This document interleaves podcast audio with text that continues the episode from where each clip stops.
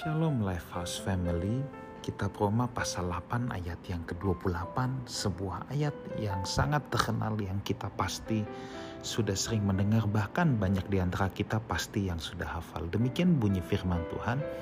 Kita tahu sekarang bahwa Allah turut bekerja dalam segala sesuatu untuk mendatangkan kebaikan bagi mereka yang mengasihi Dia, yaitu bagi mereka yang terpanggil sesuai dengan rencana Allah.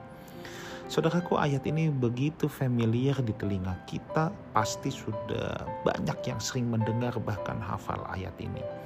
Tetapi tantangan di balik ayat ini adalah apakah kita memiliki keberanian untuk mempercayai Tuhan ketika hal-hal yang tidak enak menimpa atau datang ke dalam hidup kita. Apakah kita memiliki keberanian untuk percaya kepada Tuhan? Ini tantangannya saudara. Oh ya kita tahu bahwa ayat ini Allah turut bekerja dalam segala sesuatu.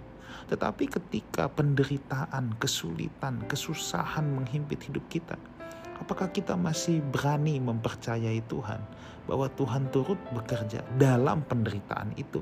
Tuhan turut bekerja dalam kesulitan itu, dalam kesusahan itu, dalam air mata kita. Kita punya nggak keberanian untuk percaya itu? Itu sebabnya ayat ini bukan sekedar kita hafal, tetapi harus kita salibkan di dalam hati nurani kita. Kita patrikan dalam hati nurani kita. Bahwa dalam segala kondisi Tuhan ada di sana. Jadi bukan hanya di air mata kita saudara. Di tawa kita pun Tuhan juga sedang turut bekerja bukan dalam penderitaan kita, dalam kelonggaran kita pun, dalam kesesakan maupun kelonggaran, dalam duka cita maupun sukacita. Tuhan turut bekerja di sana. Nah, bisa nggak kita menemukan Tuhan?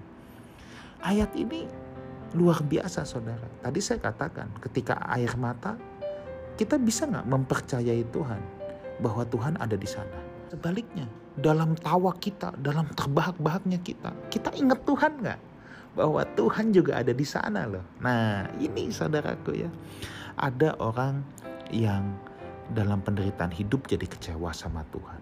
Ada orang yang dalam berkat yang sangat besar ya, dia jadi lupa sama Tuhan.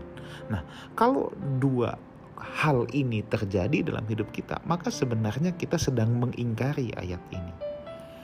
Nah, saudaraku, air mata dan tawa silih berganti datang ke dalam kehidupan kita itu untuk mengerjakan sebuah rencana Allah dalam hidup kita. Rencana Allah itu apa? Nah, ayat 29 serupa dengan gambaran anaknya.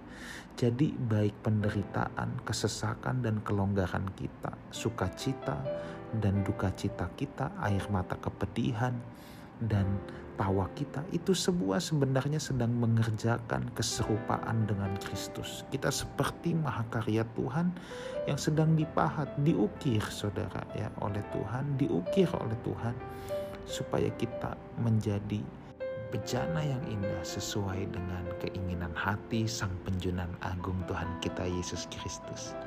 Mari saudaraku, kita ingat baik-baik ayat ini, tanamkan dalam hati kita bahwa di hari-hari saudara, hari ini, apa pun yang saudara jumpai, apa pun yang saudara alami sepanjang hari ini, saudara mengingat bahwa Tuhan ada di sana, Tuhan turut bekerja, sedang mempersiapkan saudara semua untuk melakukan kehendak Allah, menggenapi rencananya dalam hidup kita masing-masing, terlebih lagi supaya kita menjadi serupa dengan Tuhan Yesus.